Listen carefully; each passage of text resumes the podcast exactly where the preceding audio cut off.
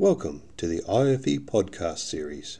Today's podcast is an IFE Great Barrier Reef Challenge lecture, which is a special QUT Grand Challenge lecture involving a panel discussion and audience Q&A, facilitated by Robyn Williams from ABC's The Science Show. The group of five panel members include Professor Matthew Dunbabin, who is Professor of Autonomous Systems at the Institute for Future Environments at QUT, as well as Chief Investigator of the Australian Centre for Robotic Vision. Dr. Erin Peterson, who is a Principal Research Fellow and IntelliSensing Enabling Platform Leader at the Institute for Future Environments at QUT. Associate Professor Karen Vella, who is Senior Lecturer of Urban and Regional Planning at QUT. Professor Peter Harrison, who is Director of the Marine Ecology Research Centre, and Dr. Paul Hardisty, who is Chief Executive Officer of the Australian Institute for Marine Science. This special event was recorded on Friday, the 10th of August, and is entitled Working Together to Secure the Future of Our National Icon. We hope you enjoy this Great Barrier Reef Challenge lecture.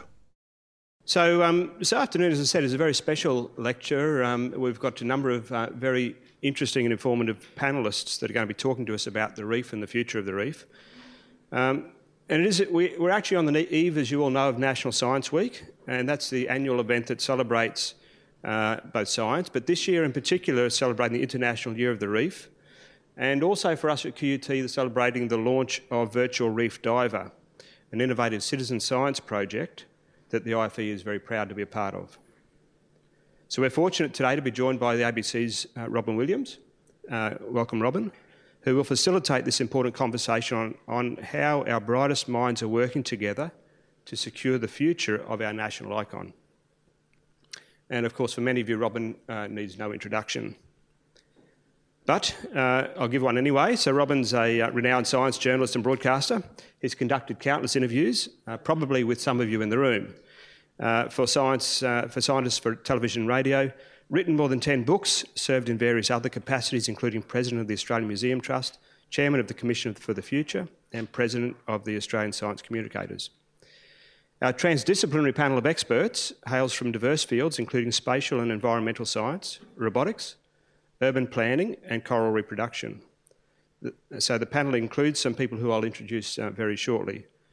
Well, actually, I'll introduce now. So, um, so first up, we've got um, Professor Matt Dunbabin. Uh, Matt's an internationally renowned uh, robot- roboticist. His COTSBot, the crown of thorns starfish robot, is uh, revolutionising advancements in, in reef care, and, and, no doubt Matt will be talking more about that. Uh, next, we've got uh, Karen Vella. Uh, so Karen is an urban regional environmental planner with an international profile in research planning for climate adaptation, policy and, science, and social sciences, and also in the Great Barrier Reef area. So next uh, along our panel is uh, Dr Paul Hardisty. Uh, Paul's the Chief Executive Officer of the Australian Institute of Marine Science, and uh, he's been at the Institute since for, for just over a year now. So welcome, Paul. Uh, next on the panel, we've got uh, Dr. Erin Peterson. Erin's a spatial scientist who works at the interface of landscape and aquatic ecology, geographic, geographic information science, and environmental statistics. And she's uh, helping to lead the, uh, the Virtual Reef Diver project, and she'll also be talking more about that. And finally, but by no means least, we've got Professor Peter Harrison, uh, who's the Director of Marine Ecology Research Centre at Southern Cross University and an absolute recognised leader in coral reproduction ecology. And so, uh, uh, with that, I would like uh, for you to please join me in welcoming Robyn and the panel to present the lecture this afternoon. So, if you walk around Vienna wondering what you're going to do with the whole day, it was difficult. So, occasionally I went to the cinema.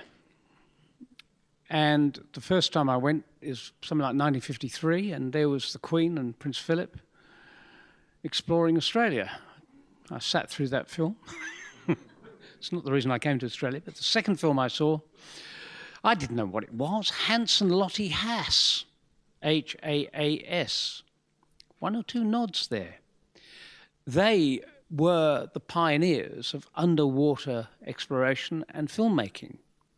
And so their way back, just over 60 years ago, was the first sight we had as members of the public, and indeed some scientists, of what was there under the waves. So, in such a short time, just about 60 years, is how long we've known about marine science on a scale such as knowing the reef. So recently. And that's why coming to terms with it is now so urgent. We know quite a lot, but not enough, and we've got to make decisions how are we're going to do that.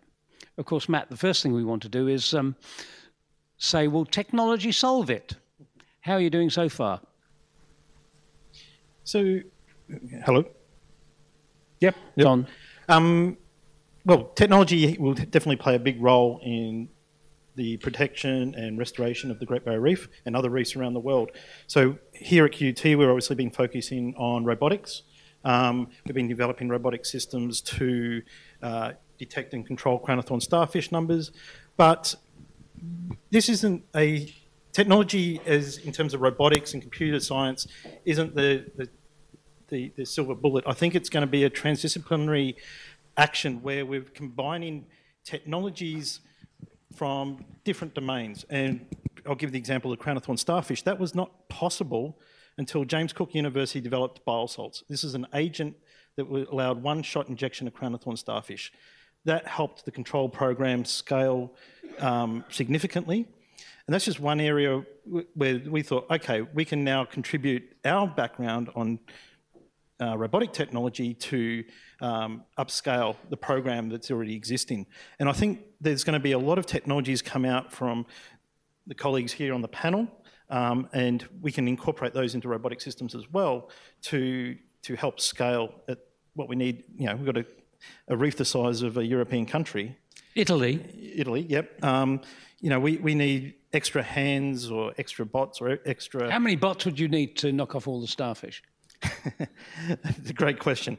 Um, well, initially we were actually looking about 50 just to start, even just looking for where they are, the, the um, uh, you know, where the hotspots are and help control and manage those numbers. But we could need hundreds, um, yeah, in, in the future. I think the story I keep hearing is that the reef, like any natural system, reacts to too many hits if you've got starfish, if you've got temperature, if you've got overfishing, if you've got runoff, that is too much for one reef to survive. So any contribution you can make is additive, and that's where you come in.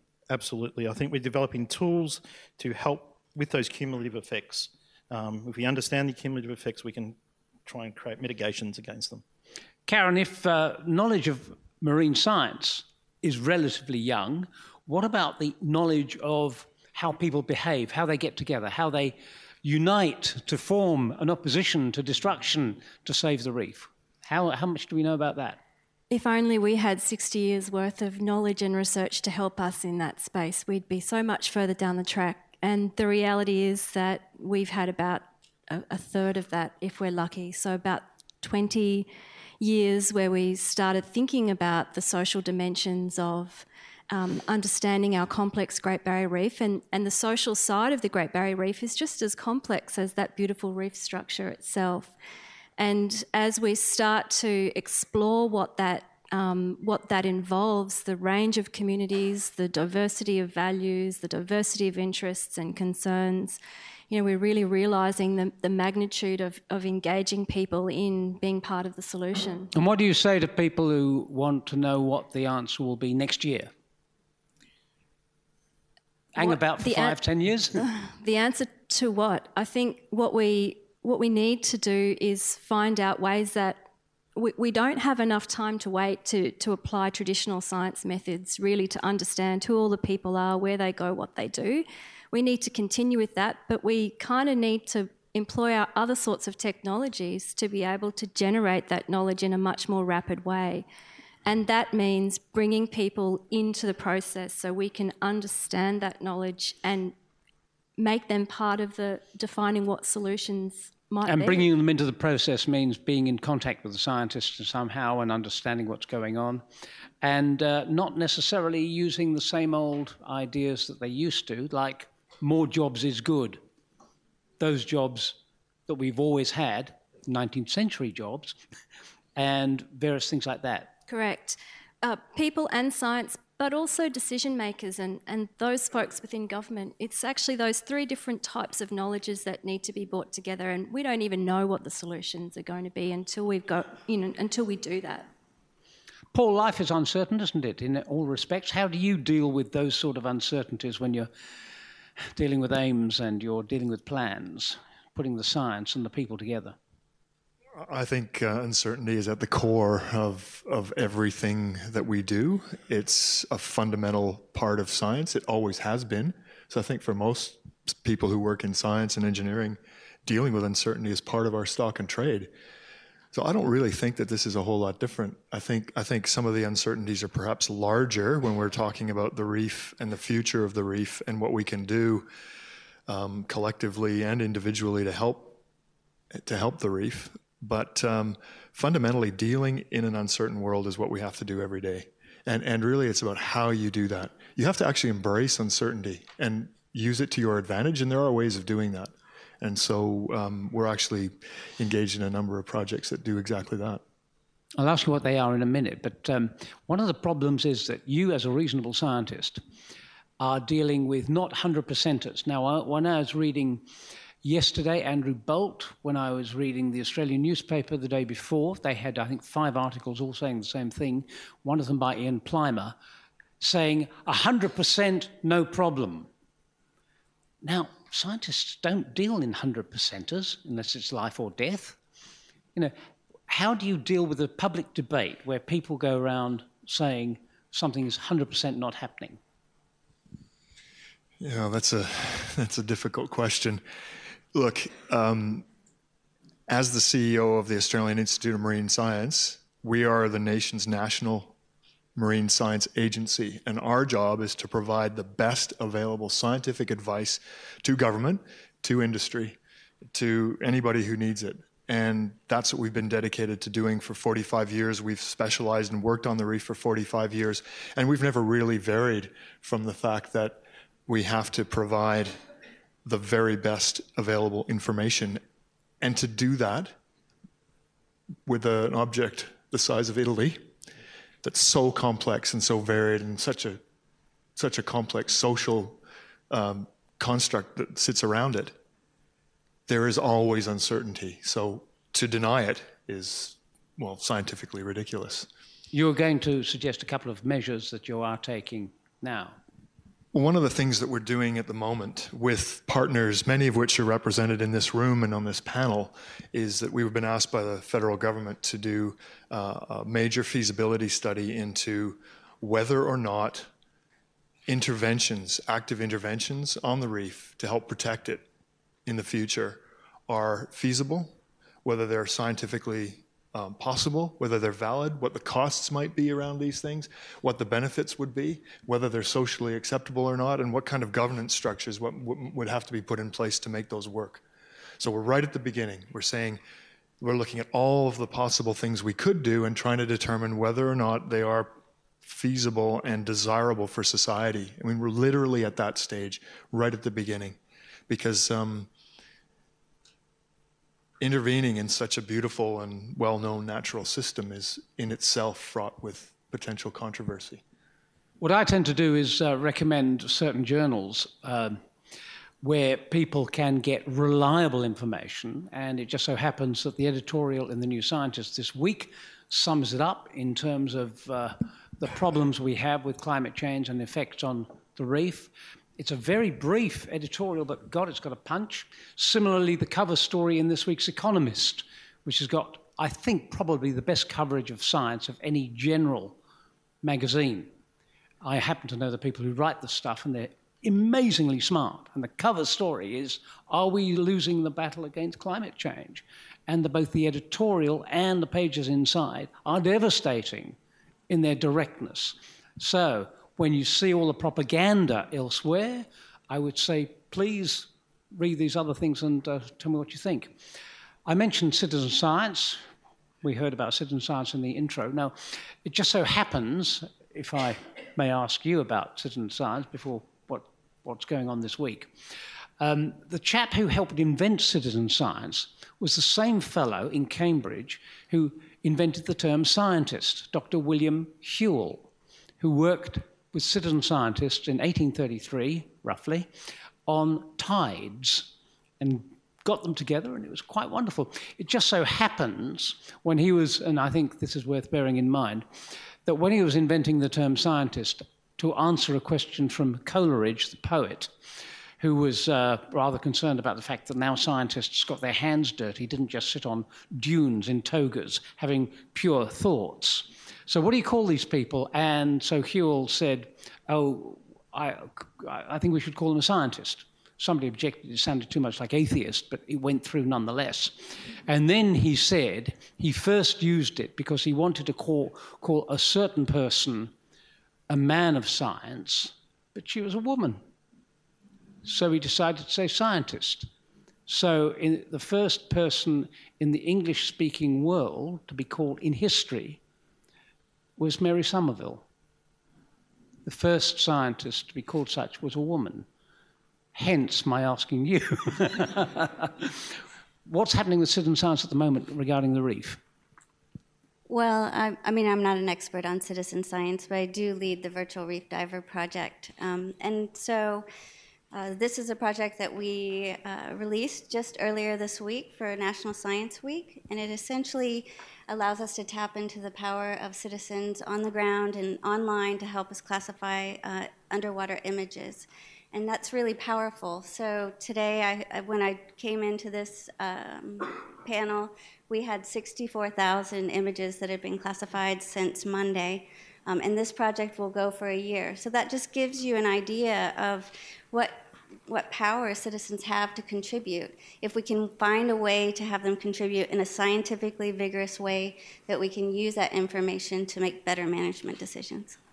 And I'm hoping, Karen, that you take some consolation in this because if you've got those many people working with scientists on real research, being involved like that, one's despairing about democracy and all that sort of blockage, well, looks rather different, don't you think?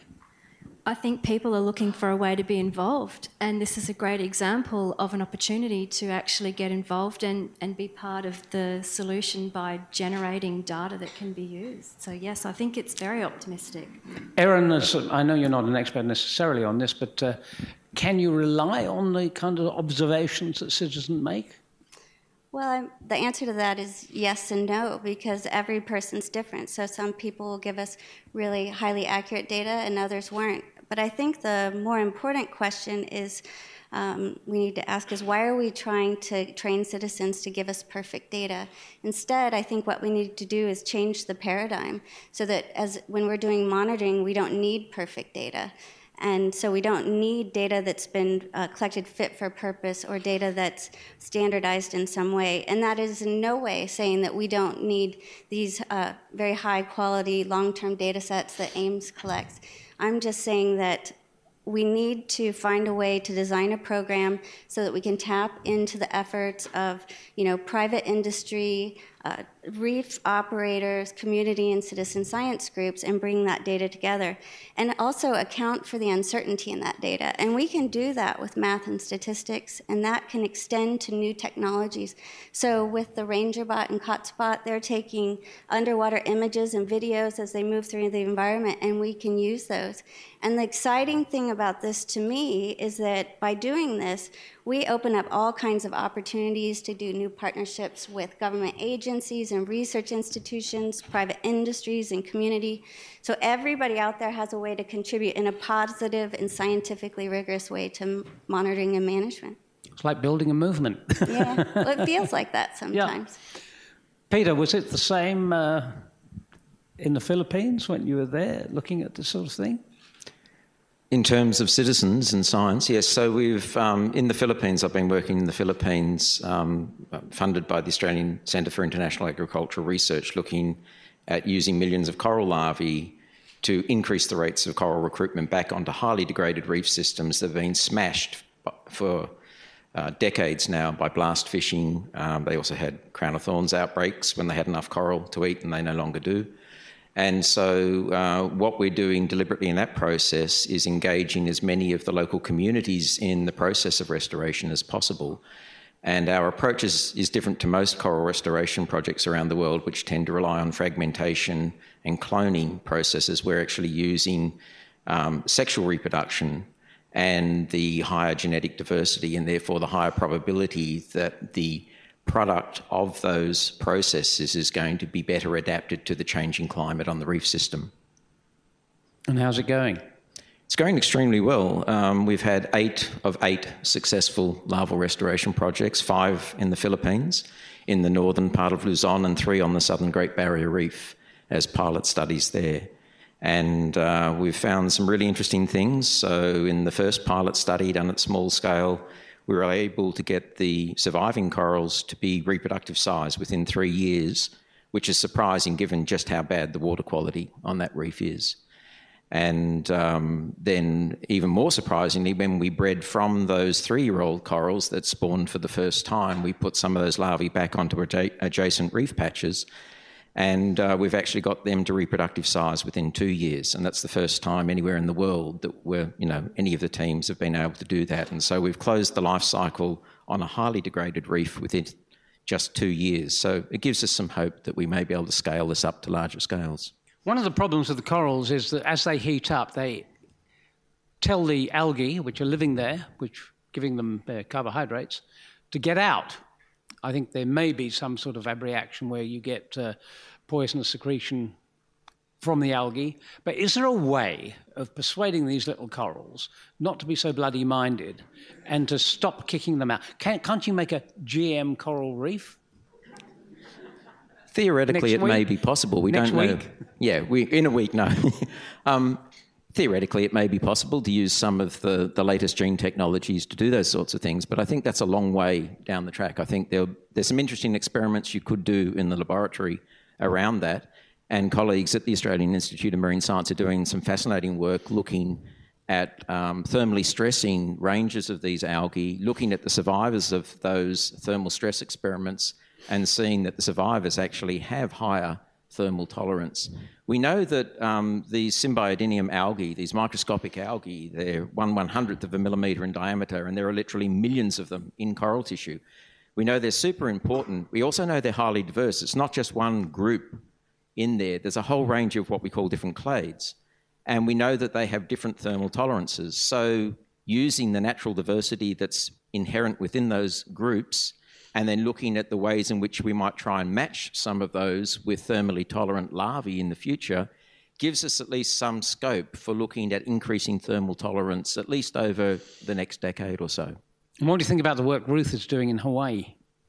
Yes, Ruth again is doing some fantastic work uh, in combination with Madeleine Van Oppen from AIMS and the University of Melbourne. And so they're looking at, again, the same sorts of principles, looking at the coral tissues and the symbiodinium and trying to work out how these processes of slow evolution in this partnership can be enhanced and doing some things, some really interesting work with hybridization. Hybrids occur naturally on the reef system, but in some cases, there's the potential for hybrid vigor. So, again, looking at some natural processes that may be enhanced through some clever thinking is, is a really good way of starting that process.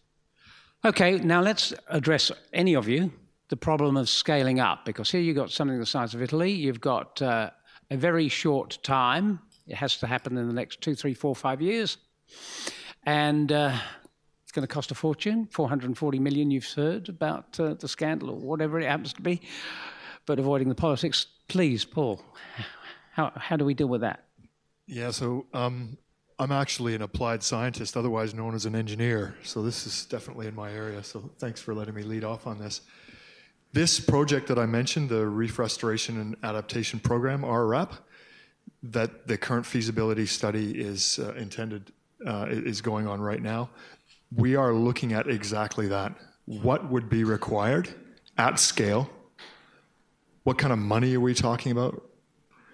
What kind of combinations of measures would work together best to achieve it? And I, one, the, the first thing I can tell you is that the 400 million that you've everyone's heard of, the 443 million that you've heard of, Is not enough.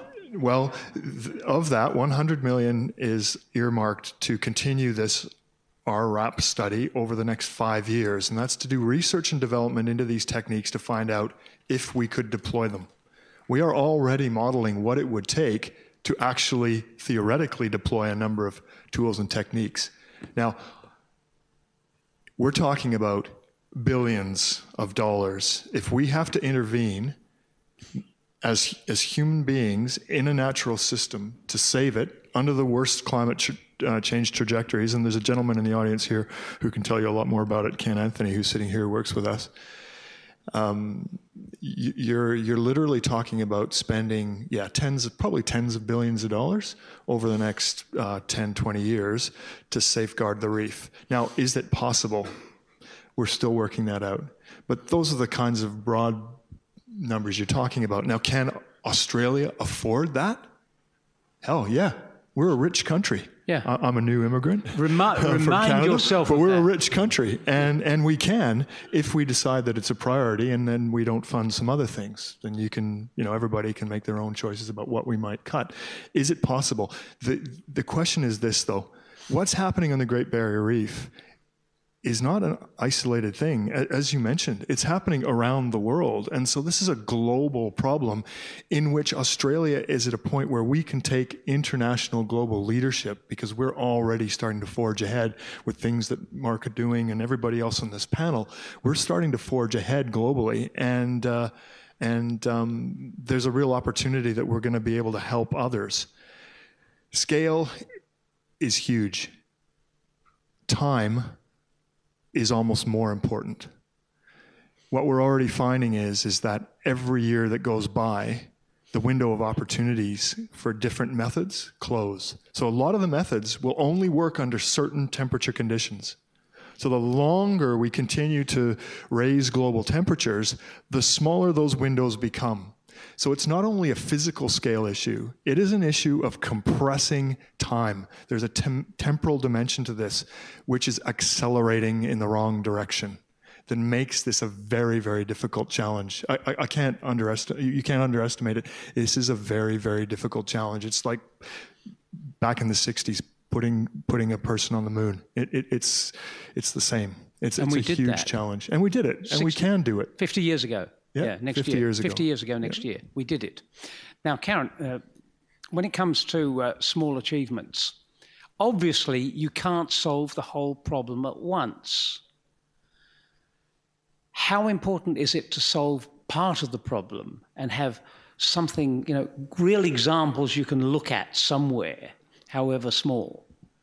I think it's really important, absolutely. Um, people i said before people want to feel optimistic. They want to be doing something and uh, solving small problems helps you take a step in that longer direction. It can feel overwhelming when we hear about where we're heading and the trajectory that we're on and what needs to, to happen. It's an overwhelming sense of of what needs to happen. But by scaling it down really understanding what local technologies might work understanding what the risks or benefits might be of, of employing different technologies and, and trialing those and, and learning from that and then using that knowledge to uh, upscale, I think is actually part of the solution and what we need to do. And to make it a political example, look what you can do. Let's do it more. Now, I want to ask you an outrageous question, uh, but you're, you're, an engineer, you won't mind. Uh, it's not about robotics. It's about the fact that, uh, for example, you had um, the reef was saved in half because the cyclone caused rain in the south and the rain kept it cool, so you didn't get bleaching right the way through. What if you used geoengineering and did something that helped not cyclones, but rain somehow cooling from the sky? Is anyone talking about that much?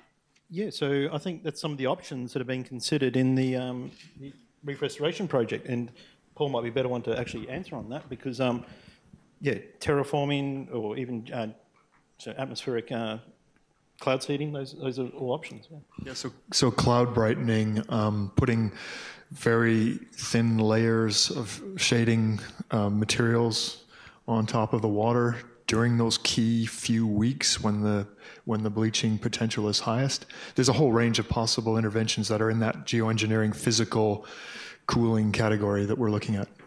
And there's also something called a Gaia effect. I'm not being mystical, but uh, both forests and the sea, through what comes up from the surface, affects the local climate in various ways.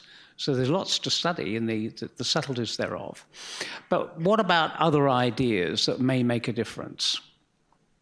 What sort of things are going on that we haven't heard about so far? Much? Paul, you keep going. I don't, I don't want to. And then Pete. Yeah, it, it, there's there's a there's a huge range of things. So we've mentioned the, the physical interventions. There's also the restoration piece. So when reefs are damaged, and it's the kind of the work that you were describing before. But when they're damaged, what happens is you end up with piles of rubble. The coral dies, and it just collapses and turns into rubble, and it's not stable, and it's really hard. You're the expert on this. I'm just a, a lowly engineer.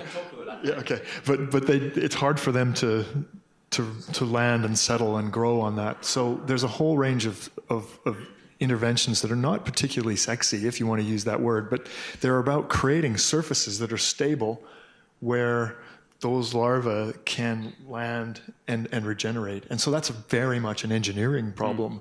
And again, if you think about it, doing it at scale, it, it, it's, it's, it's, it's really a, an interesting problem. So there's all that restoration piece, but then there's the stuff that, that I think you know maybe you, you should talk about, and that's the, the, the making corals better able to adapt to future conditions. So there are a range of different restoration techniques that have been trialled around the world, and the most common one, as I mentioned before, is fragmentation. And unfortunately, even uh, when groups and community groups have been involved in restoration projects, for example, in Fiji, uh, there was um, you know tens of thousands of outplants created, and they got wiped out by a bleaching event uh, because of low genetic diversity. Similarly, um, a colleague of mine, um, Professor Omori in Japan, has worked with the local community in the southern part of Okinawa for more than five years, and they outplanted uh, 150,000 um, fragments of 72 species. And unfortunately, there was mass die off of that during the most recent marine heatwave.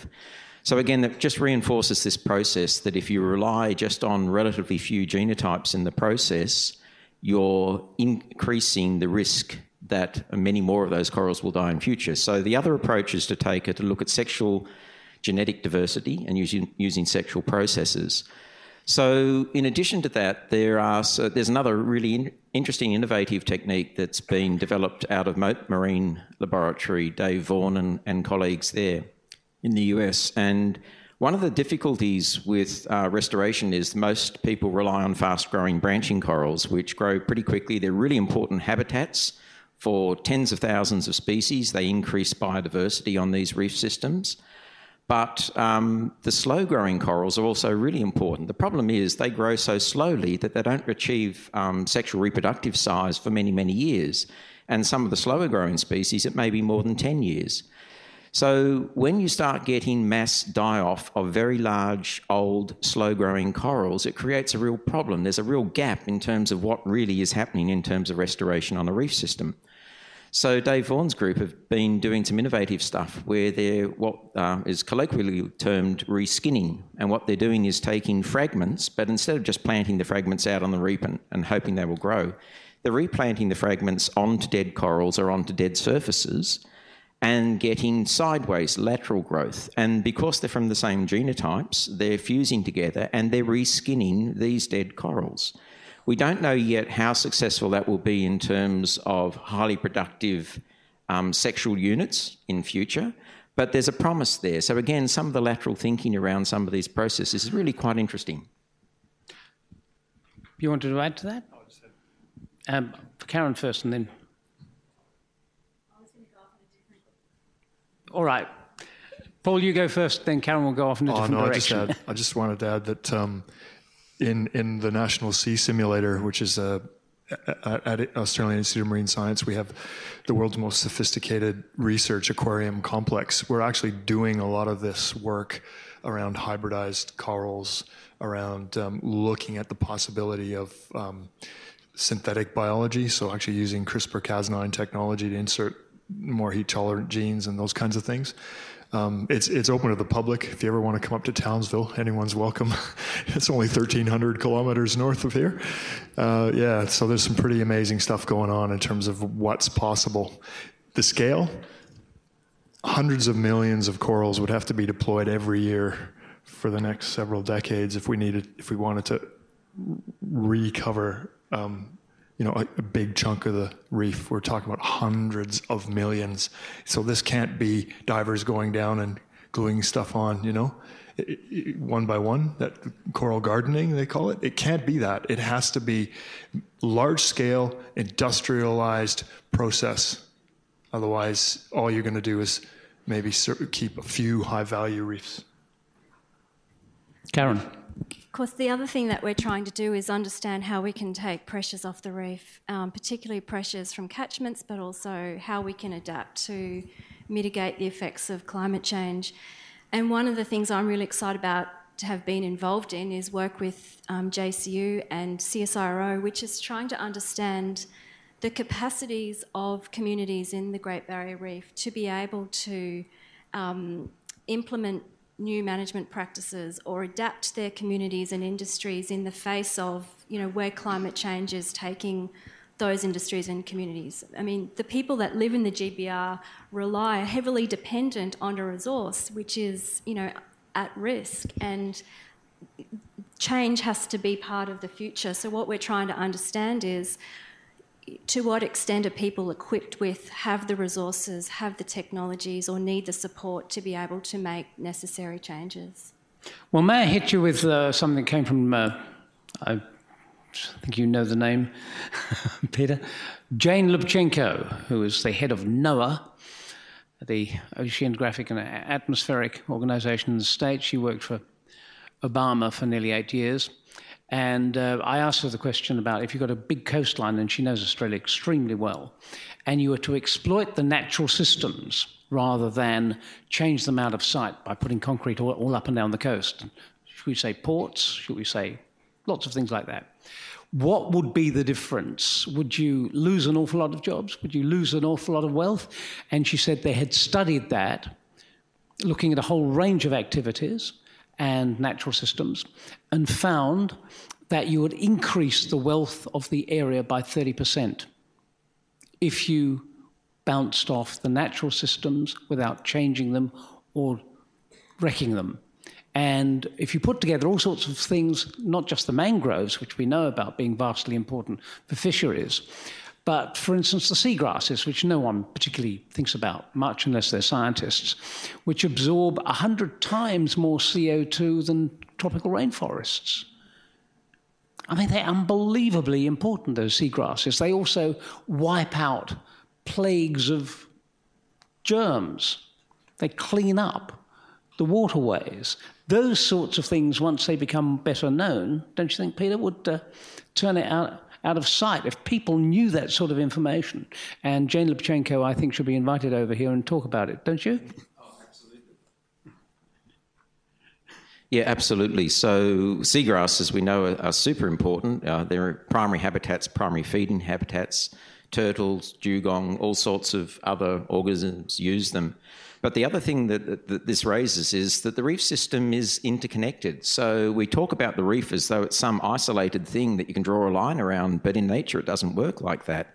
Energy flow, fish movement, nutrient cycling, all sorts of things like that occur. And you quite often find seagrasses in areas of some parts of the reef.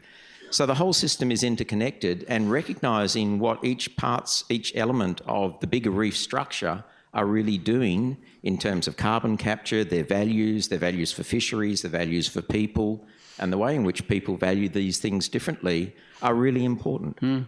Erin, you comment on that, and then I'll ask Matt to do it, and then I'll ask questions uh, from the audience. Well, I completely agree that the Great Barrier Reef isn't just one system. It's very complex and there's a lot of heterogeneity there. And I think people at home might be surprised to find out that we don't have good maps of the Great Barrier Reef. We don't know. We have I've seen the data. We don't know what's in many of those areas.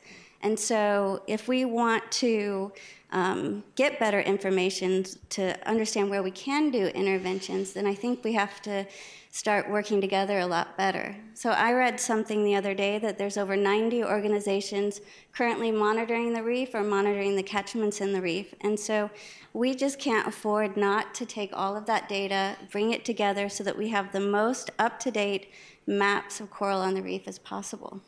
Bounce off your citizen science people? Well, it's my passion. It's monitoring. And every place around the world is struggling with these same situations where we have lots and lots of organizations. People are super passionate. They want to contribute, but it's quite fragmented. And so we have to come together and find ways to make use of all of that data. And we can do it with math and statistics because, um, you know, that's the only cost effective way that we can find out what's going on on the reef. Makes sense to you? Absolutely. Um, and I think that's a good segue into why we actually do what we're doing in terms of creating technologies to help monitor and understand at scale.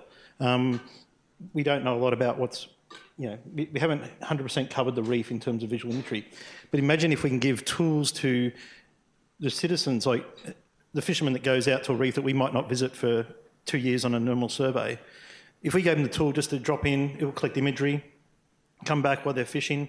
Um, that information will be vital for some of these statistical models and just understanding what there, what's there. Sorry, um, but also from a management perspective, if we start to find that there's some early threats, for example, crown-of-thorn starfish, um, we can intervene uh, at an earlier stage and wait for the outbreak to be, you know, devastating that part of the reef. So I think providing tools that we can upscale and potentially industrialise reef restoration is, is you know, going to be a very important thing. Never under, underestimate the enthusiasm. I don't know if you've been watching War on Waste on television, Craig Reucassel. I talked to him two days ago. And uh, I said that the thing that really moved me most of all was when you went to the schools. And okay, you, it, it's quite easy to get the, all the kids to go, yeah, yeah, Ray, Ray, Ray. But nonetheless, what they got was a real response. The kids are dying to get on with it because they hear so much bad news about how things can't be done get them going. And it makes a huge difference. And uh, on that note, put your hands up. Any questions? There are microphones uh, around somewhere. yes, please.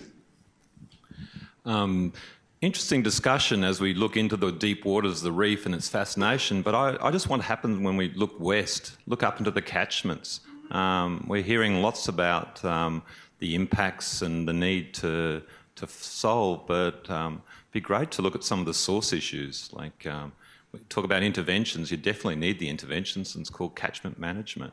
It's sort of missing from the debate today, but I know Karen's been busy working in that space, understanding the governance, but it'd be great to have the high tech um, happening up in the up in the paddocks and all those riparian zones. Um, great opportunity. Uh, absolutely, and I so we work, there's researchers here and uh, all around the, the country. For example, um, uh, Peter Grace here is working on technologies to improve uh, water quality. So if fertiliser and nutrient runoff is an issue, we try and stop it at the source. How can we apply innovative yet simple technologies that are affordable, that the landholders would be uh, um, sort of willing to try and adopt? And I think, and we're actually finding that the community is really adopting technology. If they want to know, um, you can get drones now and they can map their paddock, they can do. Uh, if we can create more tools that tell them, okay, this is a potential erosion site, or um, early warning that you're actually over fertilising or under fertilising certain areas, that's important information that they can get in real time. And um, I think we're going to be moving there. And I, I don't know. Well, I could just add to that. So I think one of the challenges in the catchments is that, um, you know, we have in situ sensors for things like air quality, but they're not as well developed for streams. So um, temperature sensors are inexpensive. They cost about $100, but we don't care about temperature. We care about uh, turbidity, nutrients, and pesticides. And though the cost of those sensors has not come down enough so that we can distribute them through the catchment and find out where the sources are. I mean, we have early adopters who want to do the right things, but there's a lot of people there that aren't doing the right thing. So I've been doing some work with Department of Environment and Science and looking at how we can, they've been working on low-cost nitrate sensors and how we can deploy them up the catchment and predict where these sources are coming from. So I think people are working on it, um, and I think people are working on the technologies, and hopefully we'll see something like that in the next five to 10 years. Just just uh, of the 443 million announced, 200 million of it's just for water quality, and it's all about exactly that. So it's a big thing. Robyn, you made the comment that all the school children were really keen to do something about waste. I would argue that every single person in the room here has turned up because they're really concerned to do something about the reef. I would like to ask each of the people on the panel to come up with one really practical suggestion that every single person here can go home and do, which gives us all five things to do, whether that's writing to Malcolm every other week, whether it's writing to Bill on the alternate week, whether it's volunteering. How can we practically, as the non marine scientists, express our support and practice practical input into this discussion. Erin, go.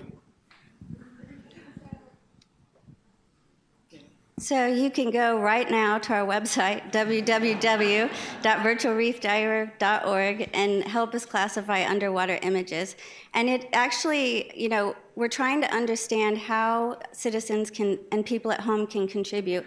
We're testing how accurate people are across different compositions within the images, and we're actually comparing it to how automated image classification algorithms work. So it's really an experiment for us as a sort of scientific community to find the right place where we can depend on citizen science data. So classify some images. Who's next? Matt. One thing. Um, I'd say walk home. Let's stop climate change.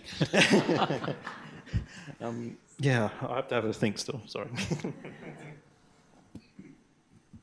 yeah, Matt. Uh, look, if we stay on the current global emissions trajectory, business as usual, and by the way, we're accelerating, our emissions globally are accelerating now. They haven't plateaued, they're actually increasing.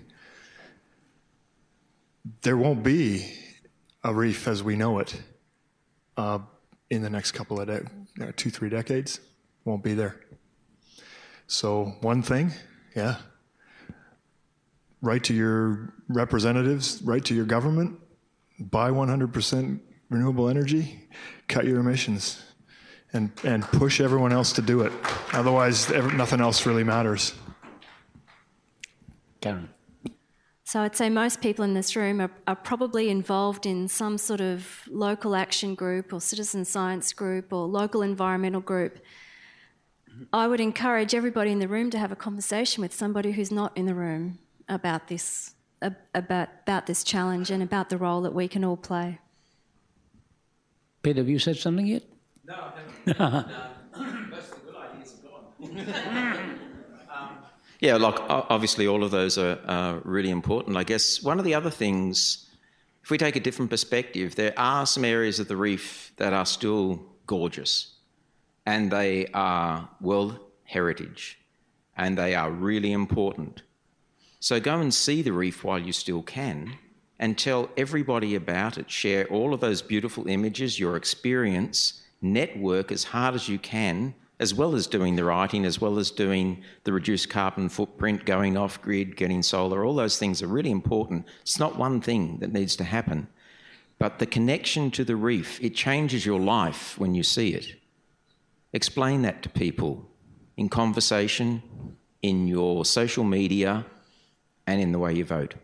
Changed my life in 1954, seeing those, you know, having bunked off school, seeing that movie, Hans and Lotte Hass in the Red Sea, underwater, not that deep, but I've never forgotten. Microphone, just one here and one over there. There you are. Well, this is a terribly simple, non scientific question, really, but how do you start to see the reef?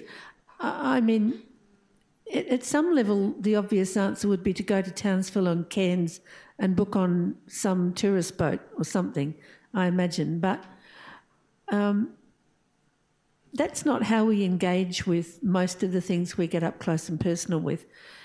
How can just ordinary people start to engage more with the reef? without it being a one off major tourist trip? Erin. Well, this isn't a really deep answer, but about how people connect to the reef. But on our website, um, the, the uh, Visualization and E-Research Lab here at QUT has developed an app that allows, which you can download from Google Play Store, and used with Google Cardboards, and it serves up 360 degree images of real reefs. So people can actually see what they look like and experience what it feels like to be immersed. I mean, it's artificial. It's not, it's, you should still go out with your local dive operator and experience the reef. But I think it's really important because uh, people have never seen a reef have an idea of a movie star, the movie star reef, you know, on David Attenborough's shows where they have perfect lighting and it's very shallow and these very vivid colors. And in reality, reefs, very healthy reefs are, you know, maybe have muted colors and they look quite a bit different. So people can actually immerse themselves and see what a real healthy reef looks like also doesn't have to be the Great Barrier Reef. We have great reefs off the coast of uh, southeast Queensland. So that would be a great way to get out and experience the reef. Uh, Flinders Reef, just north of Brisbane, would be a great place to go and experience a reef. And WA, some of the best reefs in the world are off the coast of Western Australia and up in the top end. Gigantic reefs, yes. There was one over there, yes, please. Um, uh, who's going first? In the uh, uh, every proposal I've asked, been asked to review, and every report about the Great Barrier Reef I've read, the first two paragraphs always quote, um, "It's worth 6.4 billion. It's got 64,000 jobs." Um, interesting. I haven't heard anybody really talking about the role of industry in going forward. Um, I would have thought, given that they're viewed in many ways as a potential problem, also a potential solution. But uh, interested to hear from the panel um, that I'm, I'm not convinced we need a hell of a lot more science. I think we do know we need a lot of solution science. So I think we do know where the problems are. So I don't, for example, in the water quality, I don't think we really do need. I think we do know where the issues are. It's how you engender the trade-offs to get the solutions. May I bring in Matt here because he represents some engineering which is not simply a robot that goes underwater, but a whole knowledge of how robots work. That is a future industry over and beyond, I would have thought, some of the 19th century industries that we keep on trying to keep. Yeah, absolutely. And there's going to be the only way we can actually go at scale at some of these techniques that we're looking about is industrialization of coral breeding technologies and other restoration techniques. Um, and, you know, I know that the, the, the group is looking at um, engaging industry and getting uh, yeah, uh, you know, getting consultants to actually come up with concept ideas about how you actually scale this. And I think there is going to be new industries come out. There's going to be, you know, uh, technology companies, there's going to be reef restorations companies, um, empowering the tourism industry to take an active role. It could become an ecotourism opportunity to actually help restore reefs. So there's going to be a lot of technologies and a lot of opportunities to actually create business models um, to, to help potentially offset the cost, but actually implement at scale. Erin? So there's obviously the industries um, that Matt's talking about, but I think there are other ways to engage with industry, and I think the model that the Great Barrier Reef Foundation uses is excellent. So those might be industries who don't uh, develop technology for reefs. It could be an insurance company, but they want to partner uh, with researchers to create solutions. So you know, uh, we're talking about billions of dollars, but there are companies that are willing to partner with us and share some of that cost. And I think we should take advantage of it. Yes, over there, you have a mic. Yes, I have seen in the Botanic Gardens um, remnants of, of coral that was dragged up there, I think, when they um, made the river deeper. Um, so we've had coral reefs, obviously, off Brisbane, and presumably that was in warmer times, and presumably it's died off. Um, will, if, if climate change is here to stay and it gradually gets warmer further south, does that mean that we're going to have nice reefs off Brisbane, or is the underwater topography not suited? Um, the Great Barrier Reef won't migrate south. We just don't have the same um, shelf space and water depth and clarity and those sorts of things. So it is a, an idea that gets out there occasionally. But I think your question is really interesting because locally, um, I think it's about um, 6,000 years ago, uh, sea level was slightly higher in Moreton Bay. It was a more marine system.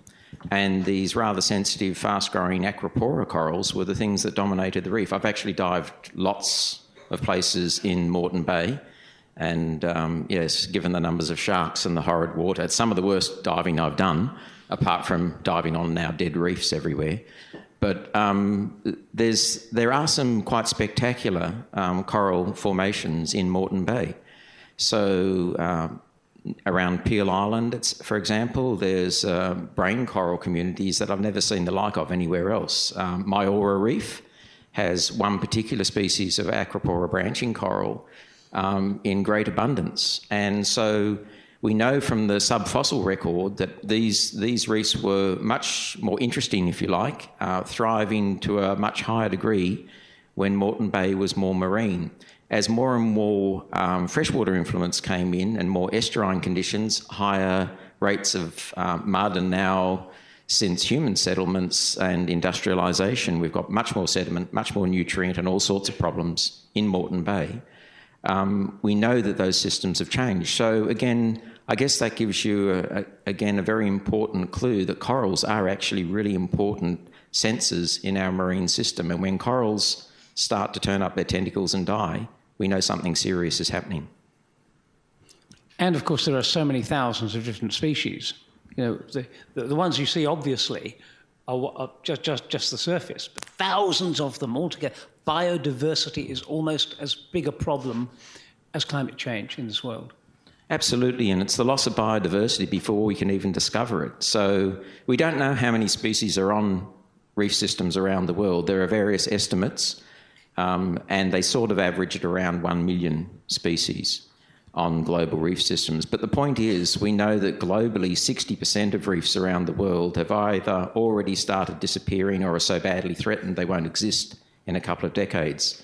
In Southeast Asia, the centre of marine and phyletic diversity on our planet, 95% of the reef systems there are either already trashed or under such immense human pressure that they won't exist as functioning reef systems within one to two decades. And that's where the centre of the world's marine biodiversity is. So, with the loss of that, it's not only the loss of corals, remember, it's the loss of the function and the biodiversity associated with those corals, which is crucial. A couple more questions, then we must stop. Yes, please. Uh, one over there. Hi. Um, you've mentioned the international significance of the reef, but it's Australia's burden. Should it remain this way, or should we spend the political capital in getting other nations on board? There is there is a there's a there's a big international effort. There's something called the Global Coral Reef Initiative, um, International Coral Reef Initiative, ICRI, uh, of which Australia is a key founding member. Uh, we're actually uh, now we've just taken over the chairmanship joint, jointly with Monaco and Indonesia from from France, and so there already is that. However, you've got to understand that a lot of the reefs in the world, that uh, particular ones that were just described, are in countries that are not nearly as rich as we are, and the wherewithal in those countries to do anything significant is is limited compared to countries like Australia. So it's not a burden, it's a treasure. It's ours. Uh, I personally, you know, it's a personal question, really. I believe that it is ours to look after, and and um, and more than that, that we also, I think, have an obligation to help other nations with what we learn through some of the science and the leading science and, and development and technology and understanding of social systems that we're doing in this country. We're right at the front not only do we have to protect the barrier reef and the reefs in WA and across the top end, but we have to help others meet this incredible challenge. A quarter of the world's protein comes from the ocean in one way or another, and a lot of that has to go through its life cycle in a reef in one way or another. I mean, this is just this is really important for just the, for survival. It's it's not just that they're pretty and nice to look at. It's much much more than that. You know, Ian mentioned the the great economic value, the the the, the Great Barrier Reef itself. If you wanted to put a a total ecosystem services value on it, it's worth as much as the GDP of the whole country. I mean, it's trillions. And it's not billions; it's trillions of dollars. And and so um, yeah, it's it's it's something we all have to we have to own it. If we don't own it, who will? Last question. Can I ask the panel uh, whether you believe that the NEG is offering too little to be worth signing, or should the states sign it as a starting point? Sorry, it's a political question.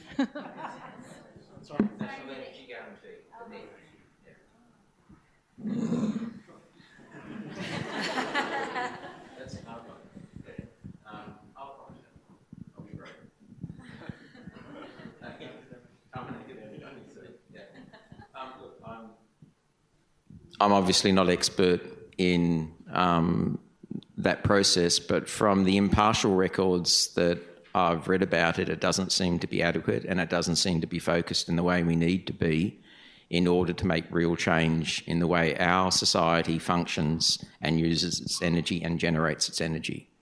Um, so it, it would appear to me to be at least inadequate.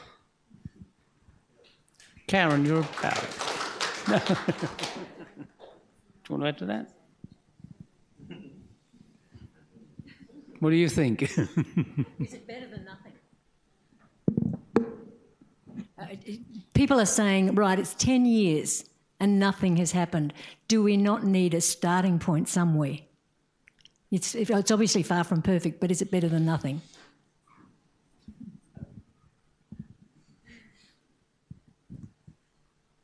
How about I'll answer that? Well, I'll attempt it obliquely. So Paris, the Paris Accord on climate change, same. I think it's the same thing, but writ perhaps larger. Is it perfect? No. Uh, is it binding? No. Are there going to be loopholes and problems? Yes. Have we had anything else that since Kyoto that's actually been there that we can at least start from? No. So it's a starting point. It, that's all it is, and it's better than better than having no starting point. Yeah. Perfection so. is such an annoying thing, isn't it? Aiming for perfection to start. Yeah, yeah, absolutely. Yeah. So uh, I'm not, I'm not suggesting, you know, I'm not making a comment directly on ADG, but I, I think that for me, uh, the the Paris thing is is a really interesting analogy. It's it's like anything. I mean, the the journey to try to intervene on the reef is a similar question. Do we do it? Well, we've taken the first step. We've started. We've got something now that forms a platform for examining it in a, in a logical, robust way, and, and that's a start. Where we'll go, we don't know. Time will tell. And also, I think people should be educated about what they're really doing. Uh, I'm sure the lights in this room are terribly valuable.